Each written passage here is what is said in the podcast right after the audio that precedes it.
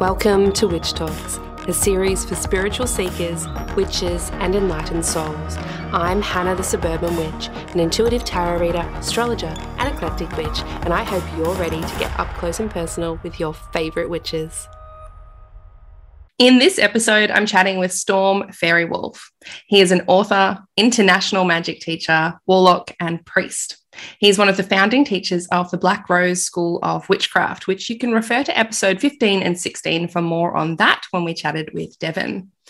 He's also the founder of the Blue Rose lineage of the fairy tradition of witchcraft. I am so looking forward to sharing his work and his wisdom with you today. He's joining us via Zoom all the way from California. Hey, Storm, welcome to the show. Thank you for having me. Thank you so much. Very, very glad to have you here. And I wanted to start off by taking a squidry Dig at your birth chart. So, having a little look there and sharing with everyone a bit about what makes you tick. So, your moon sign, and I know you know a little bit about this as well, but your moon sign is in Gemini, which is the sign of the twins. Now, Geminis are known for being sociable, lighthearted, chatty, fun to be around. Uh, but sometimes there can be another side as well to you. And the trick here is to make sure that your mind is basically constantly stimulated and you're feeling heard by the people that are around you so you don't turn to the dark side. Gemini moons have a deep need for talking through their emotions. And when this need isn't met, it can bring out a more vindictive side to your character. And that often I find with our moon signs as well becomes very apparent in our teenage years, especially when emotions, you know, are up and down and hormones make them go wild. So having a journal, engaging in singing, music, writing uh, works through helps you work through your strong emotions and they're all really great habits to get into or turn to if you don't have someone to chat with. But knowing you you've got a house full of other witches to talk to. Hopefully have one on hand when you need it. How does that all sort of sound to you? Um so far so good. Yep. Yeah definitely. I i, I definitely have to um talk or write my way through um my emotions mm-hmm. you know mm-hmm. to figure out you know how how do i actually feel about this you know i have to parse it out so yeah definitely and i'm definitely a, i'm definitely a talker you know so my mom would say that i started talking at six months and then never shut up so um yeah so it's probably appropriate that I found myself in the career that I do, you know, writing and talking. So mm-hmm. no, it's fantastic. Words I find are a very big deal for those with this placement. So if you can find a way to express that healthily, it's fantastic. Yeah, I love I love words and and um you know, when I was a kid, I always thought, oh, I'll be an artist because I loved drawing and, and all that. But there was something about when I got into writing, you know, and not necessarily writing stories. That was never really my my strong point. Um, but just being able to describe how I feel or my perspectives on things, and that really kind of when I was in school, that really clicked with me, and I thought, oh, maybe I'm going to be a writer. And here I am today. That's like the main thing that I do. I write and I talk. So I so love far that. so good. and your latest book, which I'm currently reading, is about magical names. Which I mean, as I said, words are important names are important. And I do find Geminis, particularly, have a very good knack for naming things. So that's like mm. a little hidden talent that they often seem to have. So I think that just sums up perfectly, uh, I guess, the vibe of Gemini in your book, which is beautiful. Thank you. Now, Thanks. for those who haven't read this book, though, uh, which is called The Witch's Name, and it is Crafting Identities of Magical Power. Can you um, can you tell everyone what it is about, what's included in this book? Yeah, well, first I want to say what it's not. Um, it's it's not just a dictionary of names. You know, um, that's kind of stuff is out there already, and that's important. Um, but that's not what I wanted to do. I wanted to really talk about um, the magical name, the pagan name, the the witch's name. You know, as a type of spell. That it is really about crafting our magical persona. You know, and so the name that we choose we have an opportunity to bring in elements perhaps of things that we um, to which we want to aspire you know or to reinforce certain strengths perhaps that we feel we do possess. And so we're going to draw that in you know to our chosen name because it helps us to step into a sense of ourself but not just the self that we have haphazardly you know cultivated through you know interactions with the world and what people think of us and maybe what our parents you know decided for us you know at the time that they gave us our name. But we have an opportunity to use our craft to literally create ourselves. We are self-creating. And i think that's so terribly important you know in terms of magic and the craft. If we can step into our own power and feel that power then everything that we touch is going to be informed you know by that power. So i wanted to create a book that wasn't just here are some names that you can choose from or even just here's some ideas for how you might go about you know choosing a name but i wanted it to be a journey. I wanted it to have hands-on um, stuff. There's journal prompts there's exercises there's rituals for considering different aspects you know pulling in historical names pulling in perhaps from mythology or from the natural world and i also wanted to do this book because i know that there's been a lot of um, I would say weirdness around my own um, public craft name. And, you know, I, I, I, would get teased. I, you know, I get kind of bullied on the internet, you know, for it. I would see people say, I can't take him seriously, you know, with a name like that. And that's all okay. What I'm saying is here's an opportunity to confront all of that. You know, if you think that my name is silly, that's fine. You don't have to have a name like like Storm Faerywolf. You know, it could be something totally different but let's look at what your reactions are. Why are why do you have resistance to a quote unquote silly sounding name, you know, like mine? Um, what does that bring up for you? And I, I feel that just in terms of the craft in general, I often say that it's probably time for us to make friends with silly.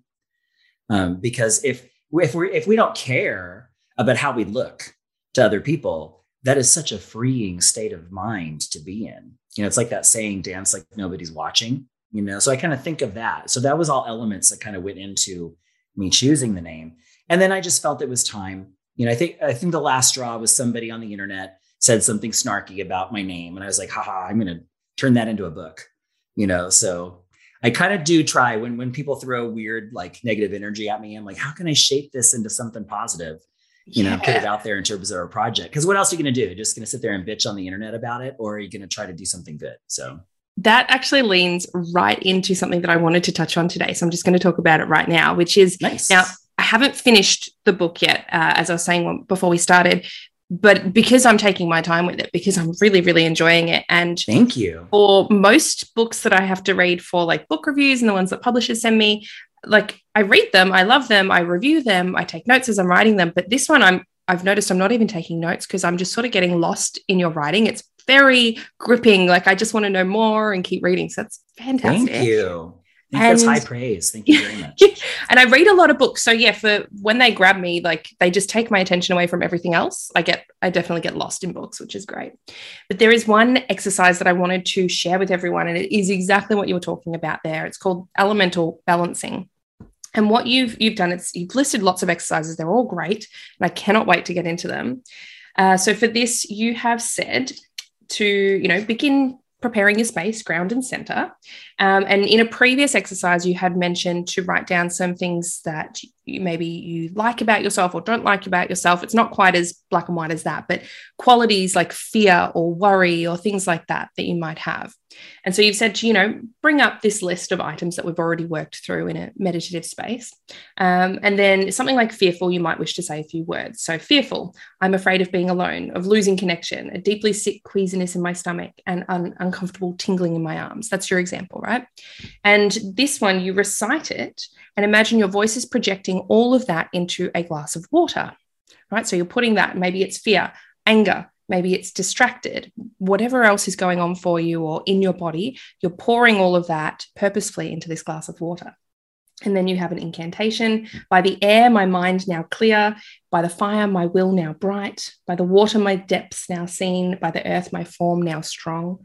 And you've lit a red candle, adding some salt and a clean quartz crystal to the water.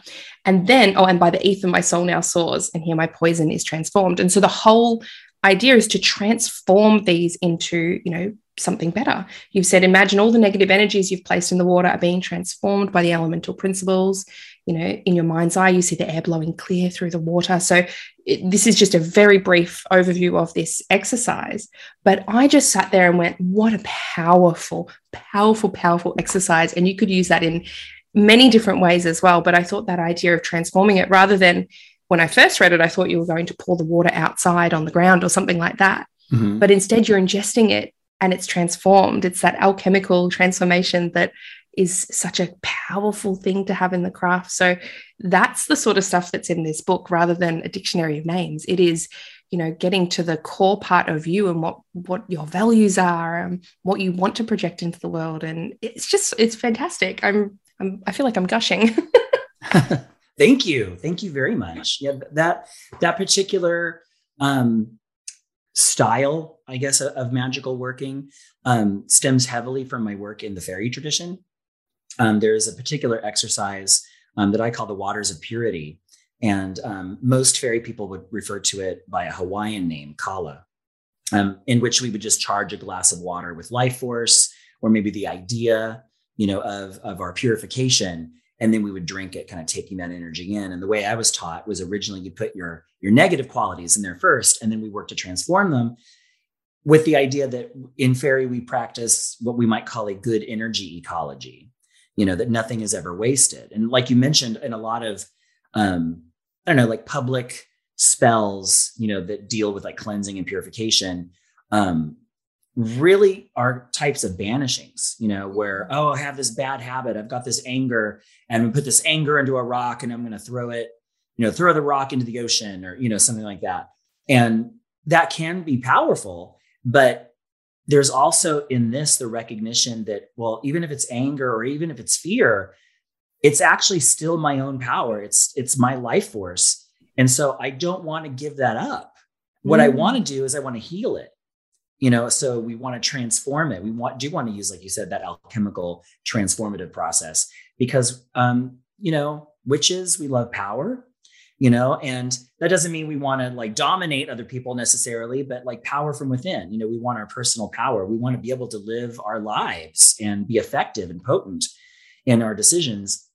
And we don't do that by giving our power away. Even like by banishing my fear what am i really doing? You know it's kind of to me it's kind of like oh i have an infection in my finger so i'm going to cut off my finger.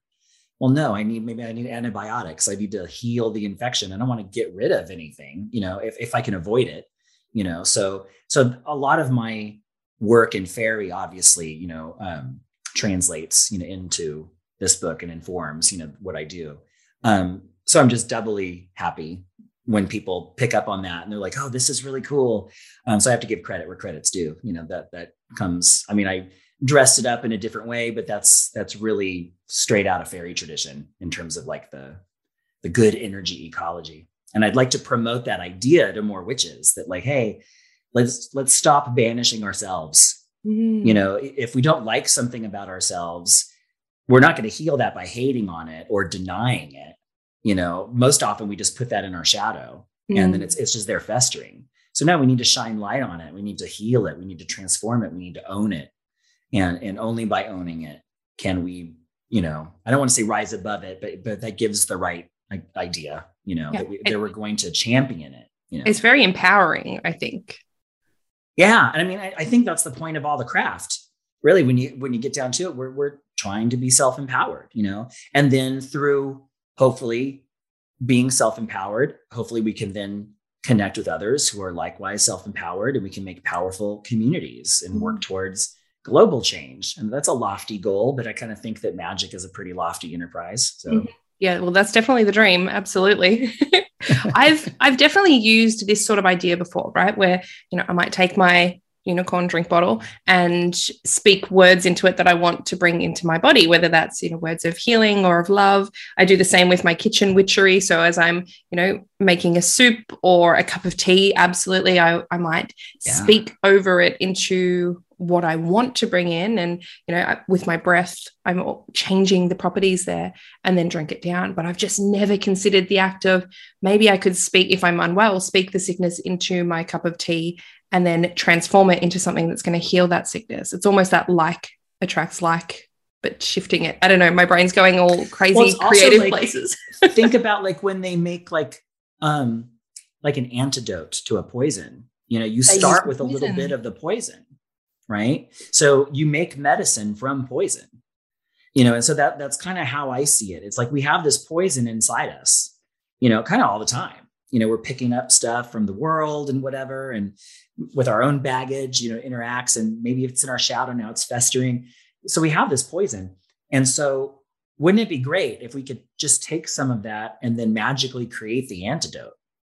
You know, and I mean, we're witches. You know, we should be able to do this, or at least we should have the mindset that we can.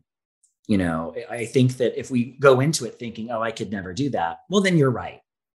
You know, you never will. But if you go into, even if it's an artificially, um, an artificial sense of confidence, um, that can actually really help. If you just switch into a mindset where, yes, I am confident, I am powerful, I can make this alchemical transformation, then you are much more likely to be able to achieve that. Mm. You know, so yeah. I'm just hoping that people will take that and be able to to run with it.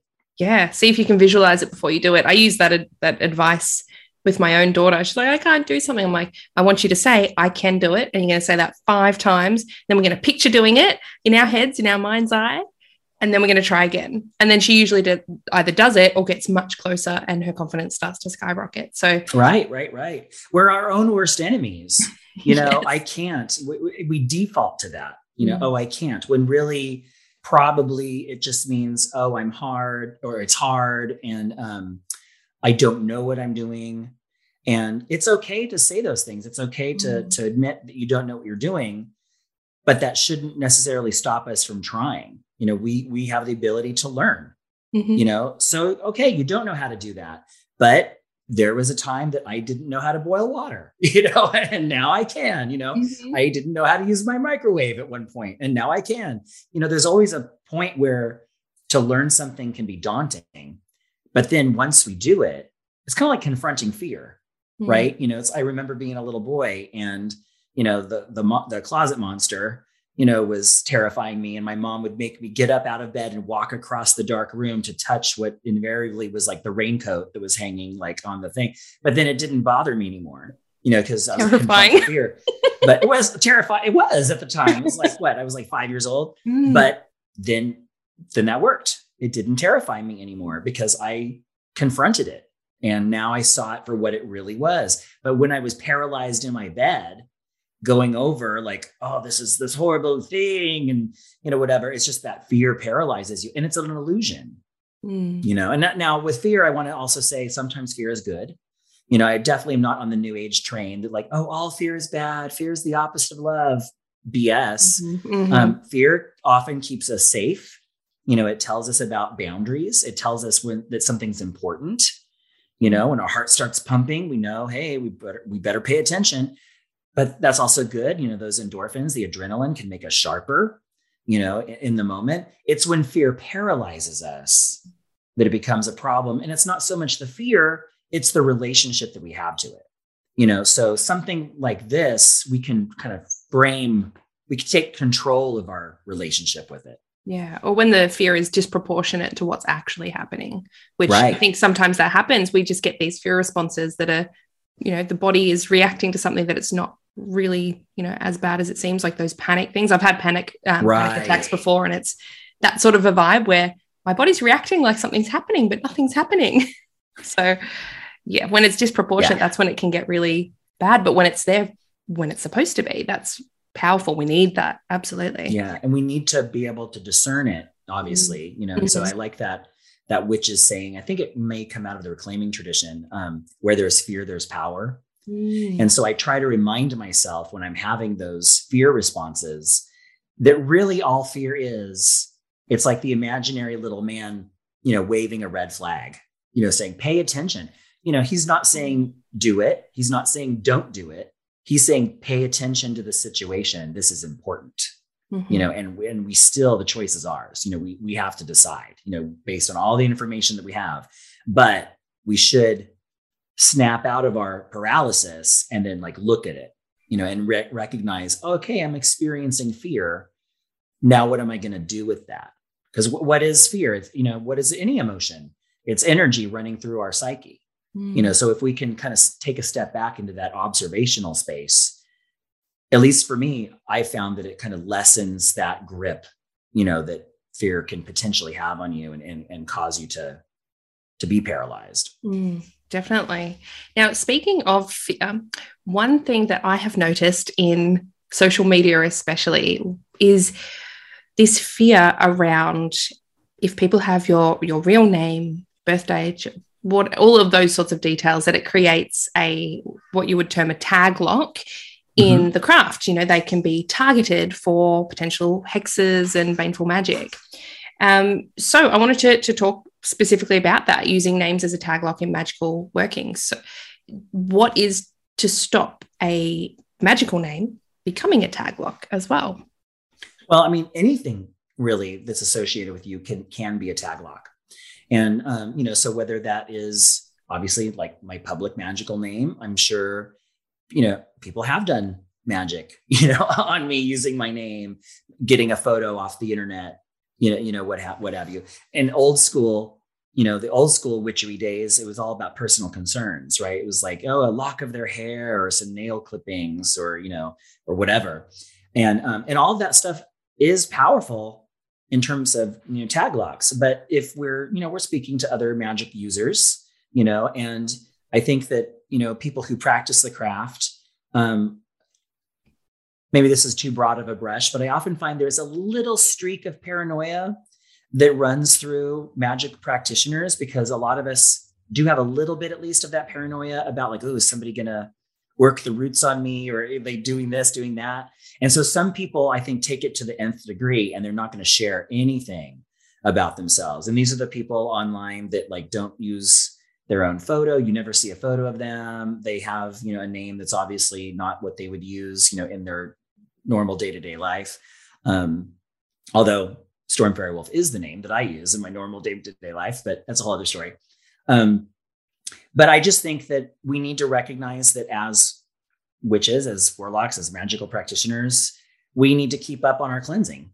You know, cleansing and warding. Mm-hmm. It's just like that's what's for dinner. you do that. It's like the chop wood, carry water, sort of for witches. It's just like every day I'm doing my cleansing. Every day, maybe doing, you know, redoing some wards or like once a month, I'm redoing wards. Um, especially if you're out there in the public. Um, I'm, I certainly learned this um, I would say the hard way, but I think like learning the hard way is often the best way because you I really agree. learn those lessons. yeah. I've had people throw curses at me multiple times. And in the beginning, I was like, oh, no, that's not real. You know, oh, I'm just making it up. I'm just being a drama queen or whatever. And then it would get proven, mm. you know, and I've had it verified, you know, on several occasions when this would happen. I'd uh, always go to get a, a reading from somebody else who, who doesn't know, you know, the situation. So I'm not going to get their own personal stuff, you know, wrapped up in it. Um, but it, what it, uh, it taught me is just to be clean you know to be on point to to keep doing my work. You know i think a lot of magical practitioners i would say probably maybe especially those who come from established traditions you know that have uh, lineaged um, initiatory systems. Um, it's easy i would think for us to get lazy you know because a lot of people do kind of approach it, they're like, oh, I got initiated. And it's kind of like graduating, or I got my degree. And now I'm this witch, I'm this warlock. And I've watched people then kind of just become lazy mm. afterwards. Oh, I got my title, you know, and that's what it's about. And now they don't have to work anymore. And that's the opposite of the truth. You know, we even look at the word initiation and what does that mean? It means to begin. You know, so initiating is is the beginning of your witchcraft career. The rest of it was preamble. And so now you have a responsibility to actually keep up on your work. All the stuff that you were trained for led you up to this moment. And so now, now you got to put it into action and make it part of your life. It isn't just something that we do once a month. It isn't something that we just do once a week. You know, if you're going to be an effective magical practitioner, then your entire life becomes your magical practice. Mm. And you're hmm. always looking for ways to infuse your mundane life with magic. And that's how I think you get around that. You know, so I don't mind, like you were talking about a little bit about my birth chart. I don't mind putting that stuff out there. You know, mm-hmm. um, if people want to look at my full chart, they can look at my full chart. what are they going to do? Are they going to let then try to like curse me based on my astrology? Have fun with it. You know, um, I, I I know what I'm doing. I got my wards and my spirits and and and stuff that I don't talk about, you know, out mm-hmm. there, you know, protecting me. Um, so I don't know. Maybe that's somebody somebody's going to hear this and they're going to take it as a challenge. Okay, but just be careful. That's all I have to say about that. not um, not but, my listeners. My listeners are beautiful. I'm sure that's true. I'm sure that's true. Um, but yeah, I mean, if you know, it, but having a little bit of the paranoia, I think, is healthy, mm-hmm. but only a little bit. you know, I you just want to be aware. People could do some, you know, shady stuff. I interrupt your listening pleasure to ask you if you're enjoying this podcast. I ask because this series is a labor of love, and if you like what you're hearing, consider signing up as a Patreon supporter to see its continued success. Not only will you receive exclusive access to my private Facebook group, but also monthly live readings and moon ritual worksheets. Head over to patreon.com forward slash suburban witchery to sign up now. And now back to the show. All right, now I swear this is relevant also very niche. So apologies to any of my followers or listeners that are like, oh, what do you want about? But I heard on the grapevine that you are a fellow Trekkie. Is this true? Oh my goodness. Yes, I am such a Trekkie. yes, me too. Absolutely. Absolutely. Trekkie. Awesome. Now, have have you watched I, as as I said, this is relevant. Have you watched the series Picard? Oh yes, Star Trek Picard. Great. Okay. Oh yes. I've only, I've only, I'm late to the game. I've only just finished season one. I mean, it came out like two years ago, so I'm a bit. Oh, oh, so you haven't seen the new season yet? No. Well, I've started. I'm halfway through episode one, and then uh, episode one of season two, and then my husband fell asleep, so we may have to watch that one again. But that's where we're up to. Uh, we've only just recently got the streaming service that it's on, so that's why. now, I do highly recommend it to any Star Trek fans out there there are some very intriguing things in it. Now, firstly, in this the first season, so whenever you watched it, try and remember back. Um, but in episode three of season one, not only do they showcase a hypothetical Romulan form of cartomancy, uh, which, from what I've figured out, it isn't based on any real divinatory system. I think it was created for the show, but I need it yeah. anyway. I know, totally. Um, I want it so bad. but they mention in that episode the Romulan true name being a name that you only share with the one you love as it has power. Yeah. So from from your i guess research is the idea of having a true name something that's replicated in any cultures or traditions here on earth i mean yeah i mean there's a lot of that you know and um so you probably haven't gotten to that part uh, of the book yet but there you know and i'm not going to remember all the details right because research in and then research out um but there is the idea that the true name is really not so much a name as we understand it, you know, but we'll think of it maybe like a tone or an energetic vibration that would be the amalgamation of like your your complete energy field, right? So it's it's your energetic signature. And then we might give that a verbal name more like a symbolic container, you know, for that um for that energetic um reality.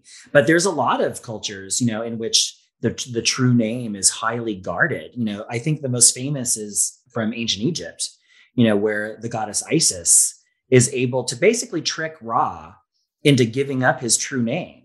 And she does, she, I mean, and it's a trick. I mean, she is ambitious. You know, she becomes the most powerful of the Egyptian gods because she's able to get this from him. But Ra is the creator, right? And he was getting old and feeble and from some of the spittle of his mouth that fell like under the dirt, Isis forms that into clay and forms it into a serpent. And she puts it on his path where, he, where she knows that he's going to, to traverse.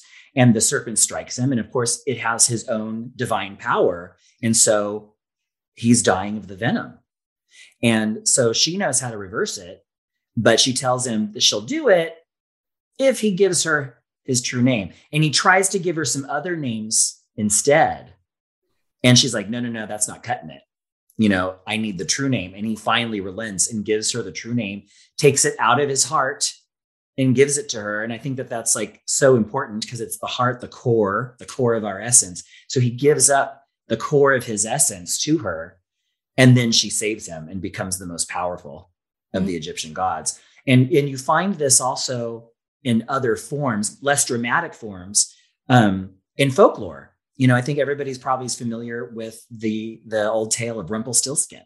Mm-hmm. You know, and so that's another one of these naming um, tales. You know, in fact, there's quite a lot of them. There, I forget what number it is, but it, like in the in the classification of folklore, it has its own number. It's like you know the the the person you have to guess their name. Um, but it's still that idea that like, oh, if you have somebody's true name, that means that you have power over them. And so we're approaching the true name concept as another type of tag lock, but a very potent one. I would say it's like the tag lock to end all tag locks. You know, I know that in um, in Jewish culture, you know, there is this idea that if someone is is thought to be dying, you know, they're on their maybe their deathbed, this last ditch effort would be a rabbi would come in and, and officially change their name with the, the, the idea being that oh the angel of death knows you by name Mm. And so, but now they've changed their name. So now they can't find you.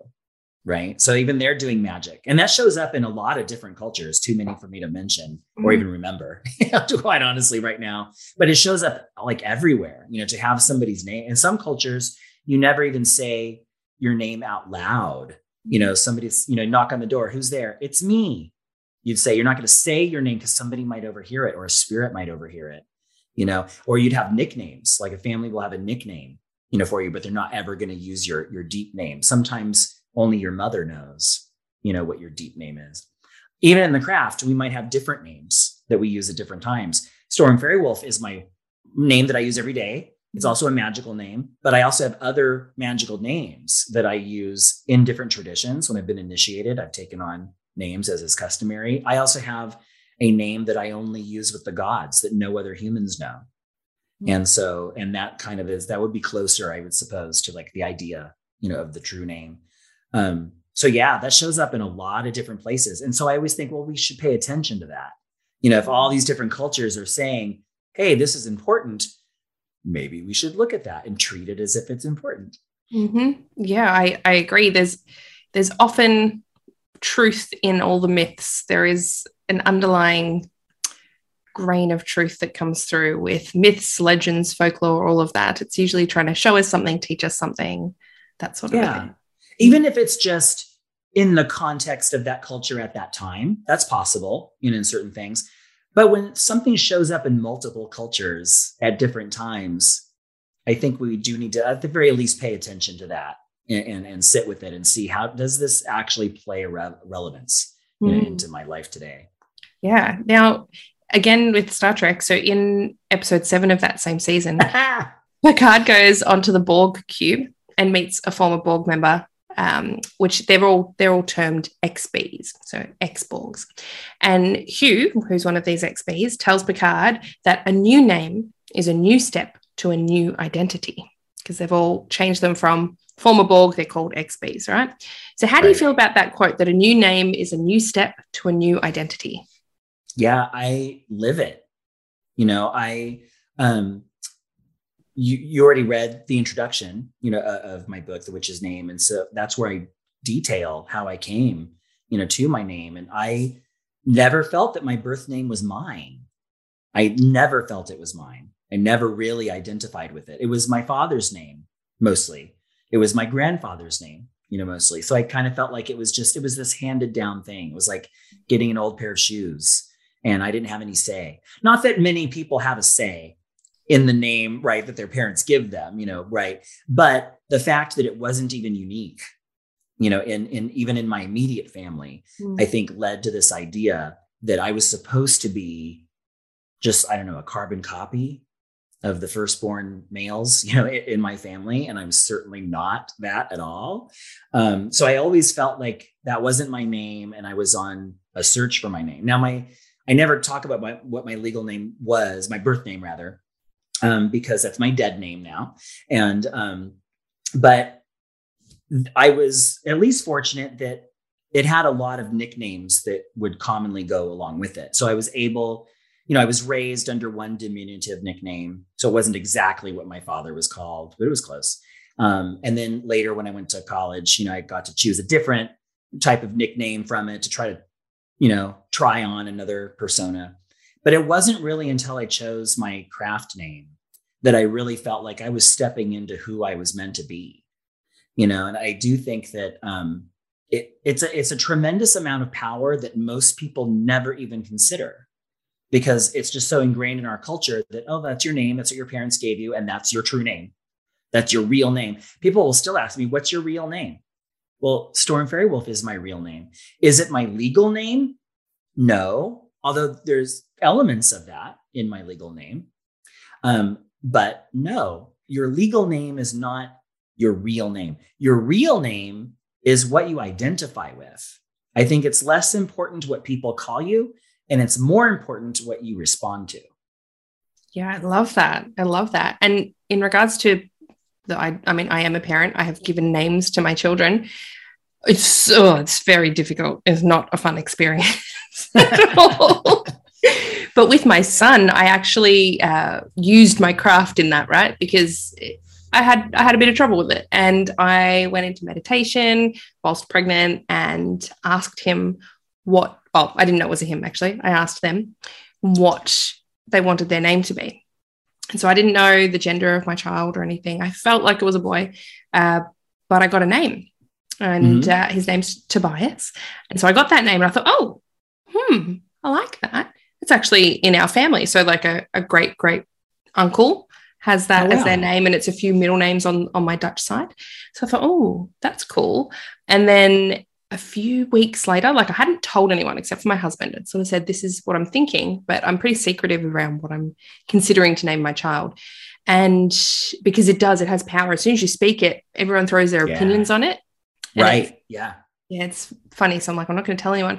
But I had a friend who is very intuitive, not that she really knows it.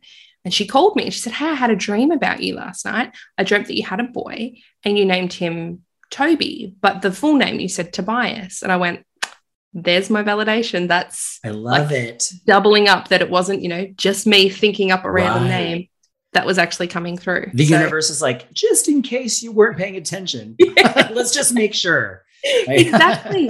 And I hadn't said it to anyone. And, you know, it's not a super common name. Like it, it's not unusual, but it's not super common. So right. it was, it was great to get that sort of a validation. But there is, yeah, there is power in it. So I love that he's named himself, basically.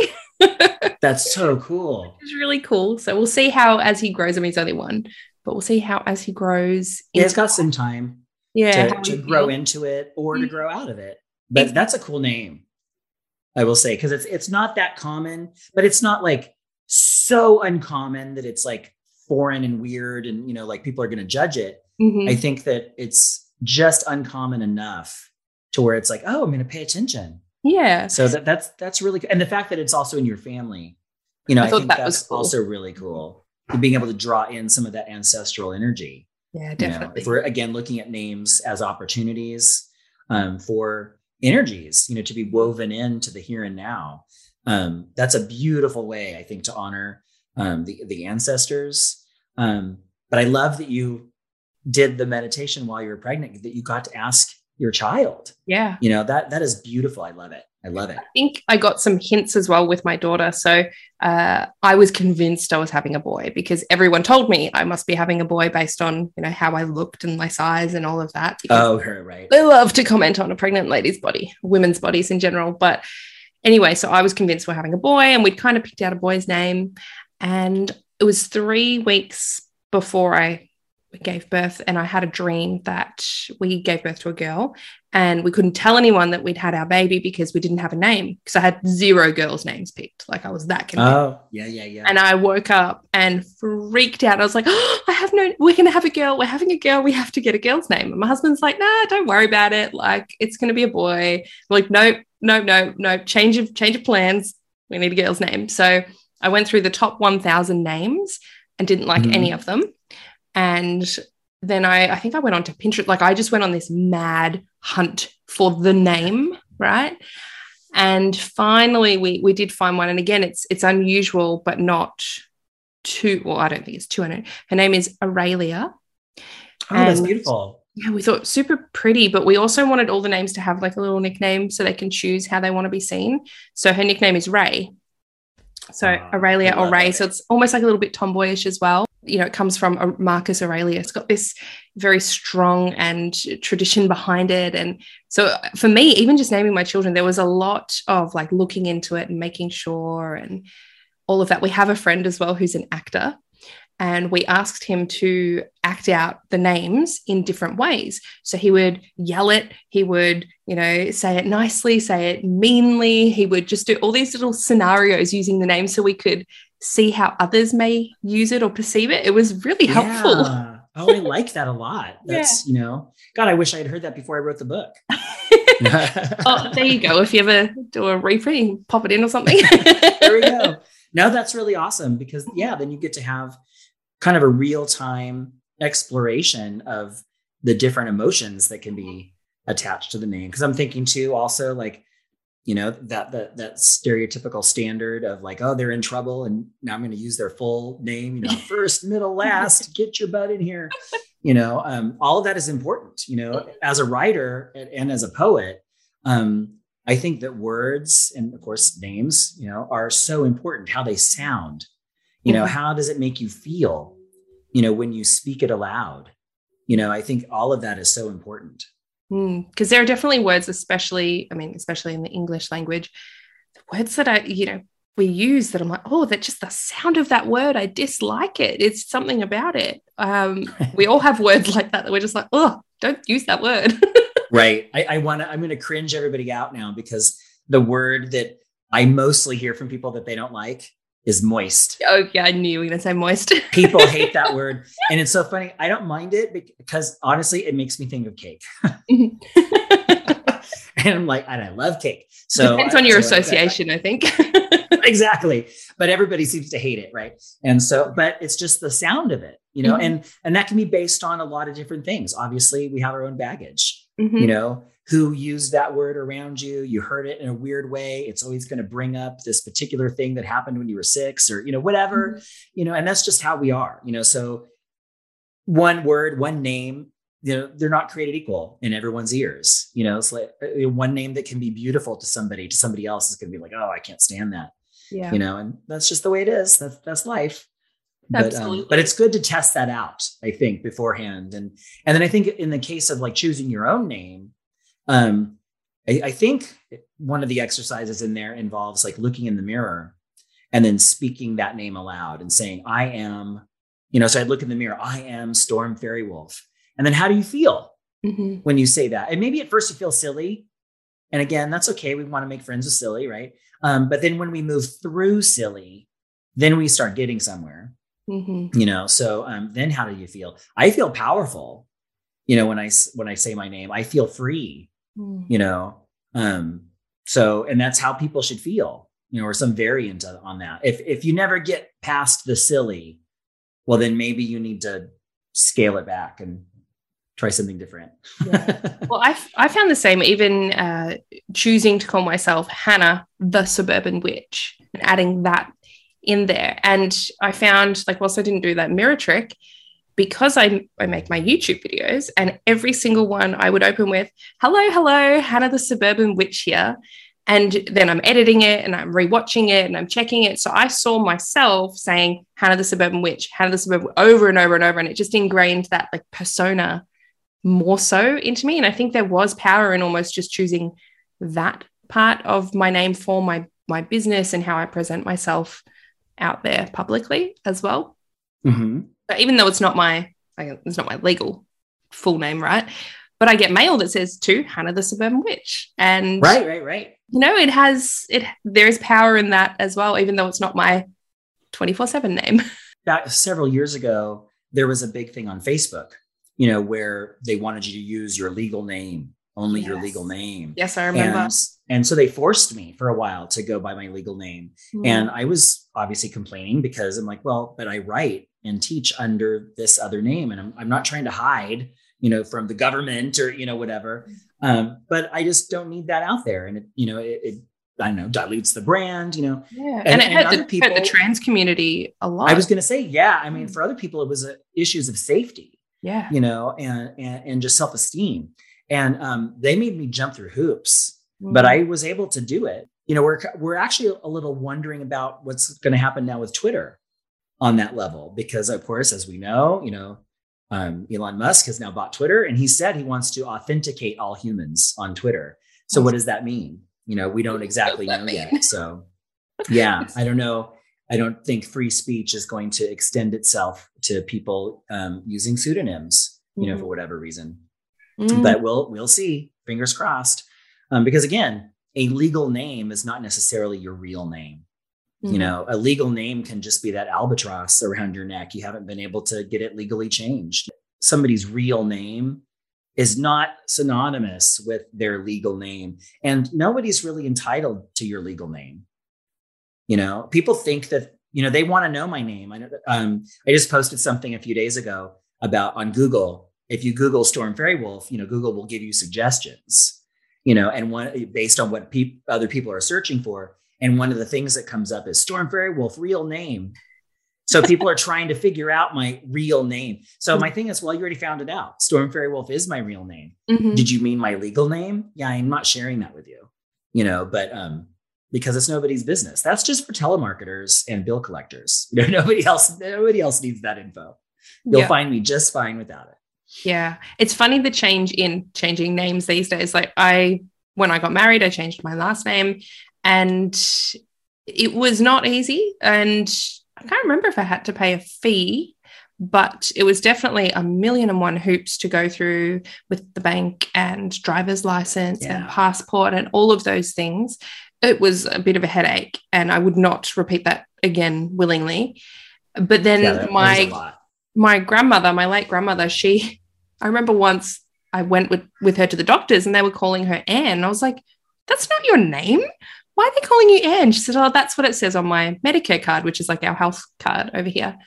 I said, but that's not your, why is that on there? That's not your legal name at all. It's a totally different name. She said, oh, well, when we got here, no one could understand my Dutch name. So I just told them it was Anne. and it's, it's on all these things. And my grandfather's the same. Both of them, all of their legal documents are not their legal name, which is like the opposite. It's, it's right. But I mean, that was 50, 40, 50 years ago.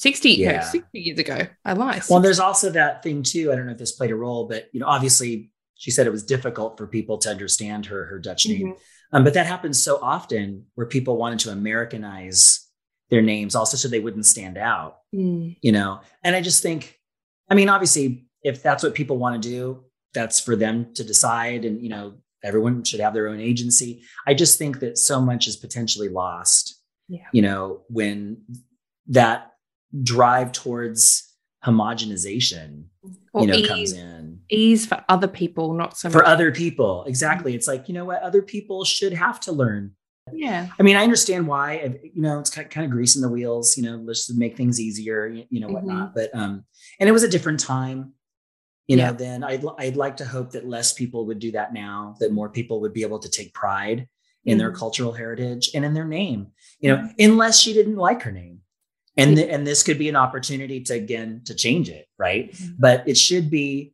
our decision that we make because it empowers us mm-hmm. because it, it enables us to to to live more proudly you know to to be more centered you know in our own life and experience anything else is just trying to cater to other people so many pagan festivals i've gone to where people like, oh, it doesn't matter what you call me. No, it matters. Mm-hmm. It absolutely matters because let me tell you, it matters what you call me. Um, now, one thing I want to ask is, especially because your name is Storm. So, and I hope you don't take offense to this, but we have a cat named River. And mm-hmm. I've all I've always thought if I got another cat, I would like to name them Storm because I thought that was really cute, like River and Storm, kind of like that well, it's water a good name. Yeah. So I... and then and then I kind of thought, well, if I call them Storm, are they just going to be like this wildcat? Like, do you think that the meanings around, like, when I think of a storm, I think of it quite powerful and wild. Do you mm-hmm. think when you took that name on, does that change an aspect of you or how you present yourself? Yes. Um, easy answer, yes. Um, the longer answer, um, there's a lot of nuance you know, to that as well. In my particular vision, because of course, for me, the storm, you know, my name, Storm Faerywolf, is a three part name.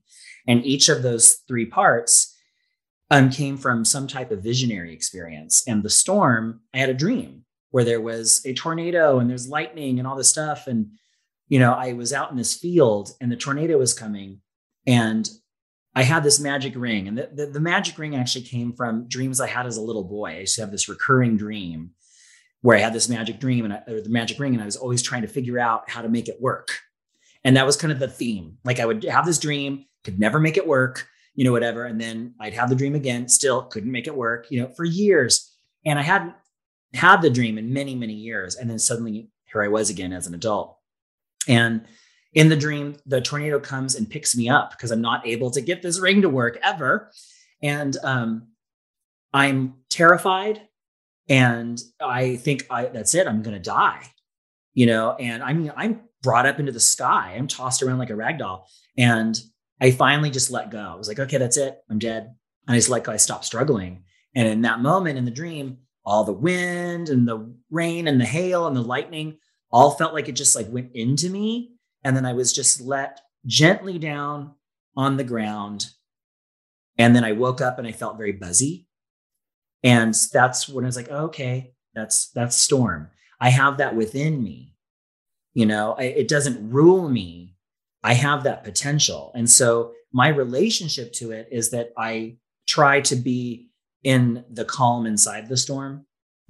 I try to be in that central space but I do have access, you know, to that power. My rising sign is Aries. And so I kind of feel like it taps in with that as well. There's that fiery kind of maybe lightning, you know, kind of striking power that when I've needed it, I feel like I can call on that. But that's not something I do indiscriminately. Mm-hmm. You know, I want to live just in that calm, that center space. Um, and that is a part of my daily practice i would say is trying to remind myself to be inside that that calm center as opposed to being in the chaos yeah. you know that's all around me and i think it's a good meditative exercise you know because we always have all that chaos swirling around us in the world we all should try to be in that center so that we are um as unswayed i suppose by the chaos as we can be um, so that we can respond mindfully instead of mindlessly react.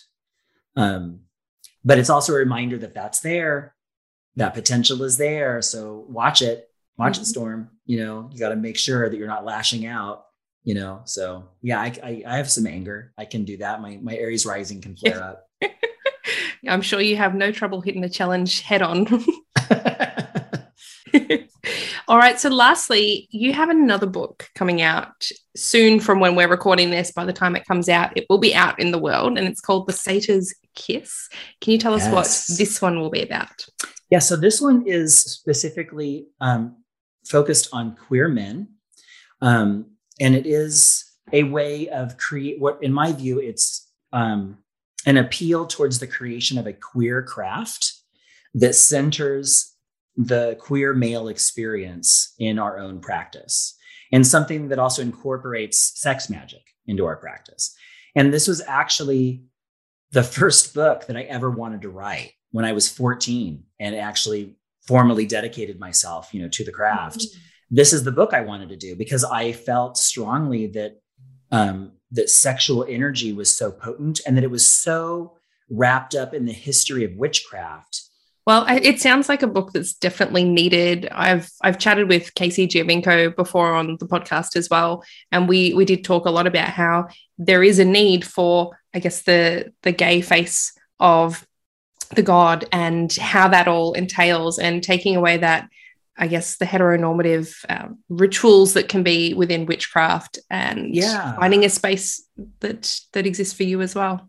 Yeah, that's, you know, because I did, you know, growing up in the craft, I mean, that sounds kind of lofty. Um, I just mean that I had a lot of books, you know, um, growing up, um, growing up in the 70s, you know, things like, you know, psychicism, you know, ESP, telepathy, and then witchcraft. They were they were popular, you know, and they're popular again today.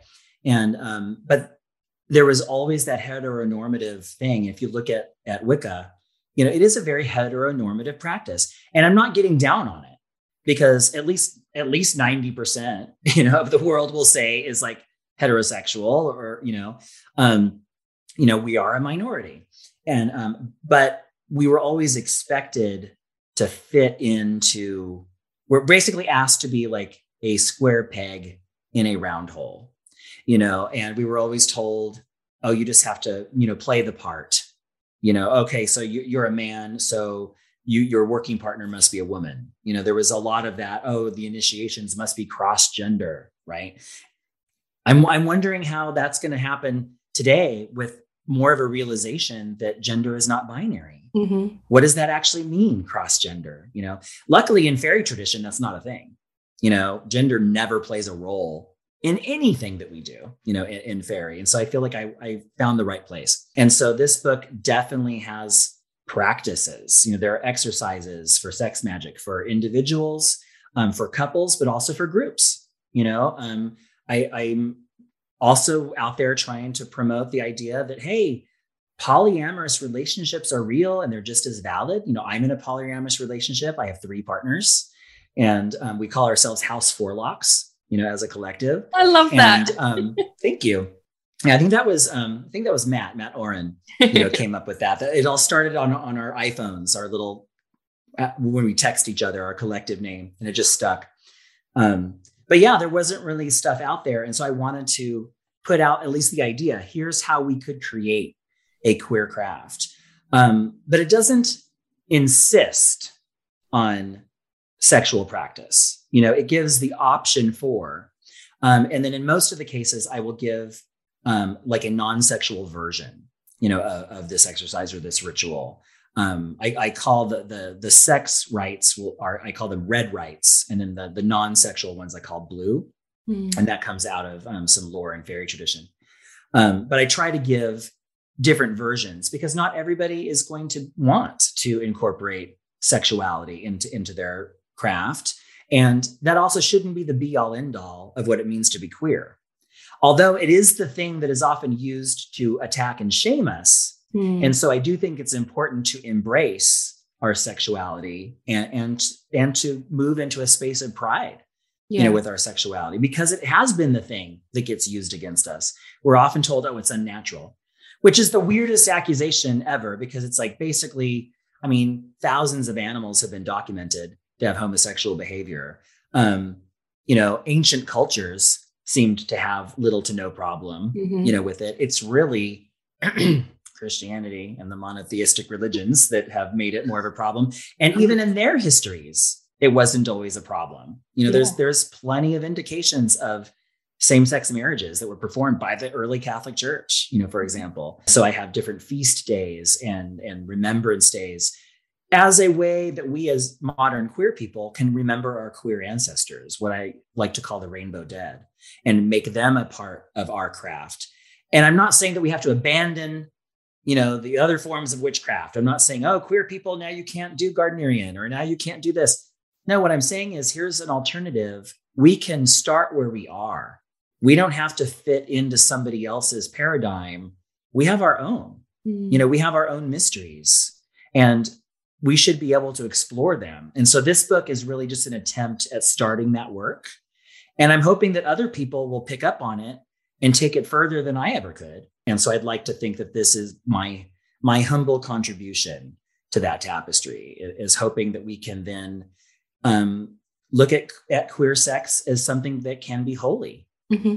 you know, um, as opposed to something that is just, you know, done in secret or polite society doesn't want to talk about it. You know i think these are things we do need to talk about you know and and i'd like to think the society is moving in the right direction. Some days are better than others you know um, but this is this is how we get there you know by by speaking our truth. This is how it starts right? A book like this you know 30 40 years ago would have just been not possible right?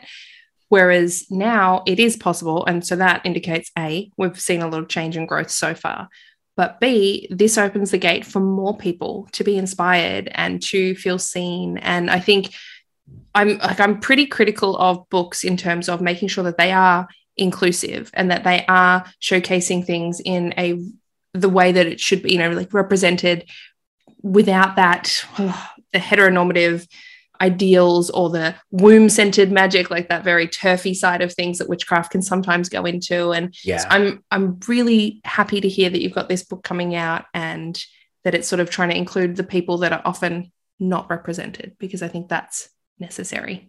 So thank I'm, you. I'm hoping that I was adequate, you know, in, in doing so. And I'll, I, I guess I will learn that in a couple weeks. So if people do want to find you online, obviously Twitter's the best place, but where what's your website and what's your Twitter handle?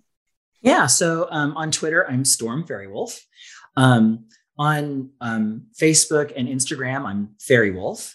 Um, but you can find me um, in all of those things from my website, faerywolf.com. That's F A E R Y W O L F.com. Um, and then you could also find me at modernwitchuniversity.com. That's our online school um, where we um, have our, our, our, downloadable classes, um, including our Black Rose Witchcraft course. And then you can also find me. I'm a columnist for the Wild Hunt. So go to wildhunt.org and you can find my writings there too. Awesome. I will put all of those links in the show notes for this episode as well. Uh, now, if you are listening, make sure to also follow us on the podcast specific Instagram page, which is Witch Talks Podcast. And if you leave a review to Apple Podcasts and send me a screenshot via DM or email to suburbanwitchery at gmail.com, you will receive a free chakra checkup from yours truly, just to incentivize you, as reviews help a lot. If you do love the podcast, please also share with a friend or on social media. That would be amazing. Make sure to hit subscribe so you never miss an episode. And as always, I hope you all have a lovely day wherever you are in the world today. Thank you very much, Storm, for joining us today. And thank you, everyone else, for listening.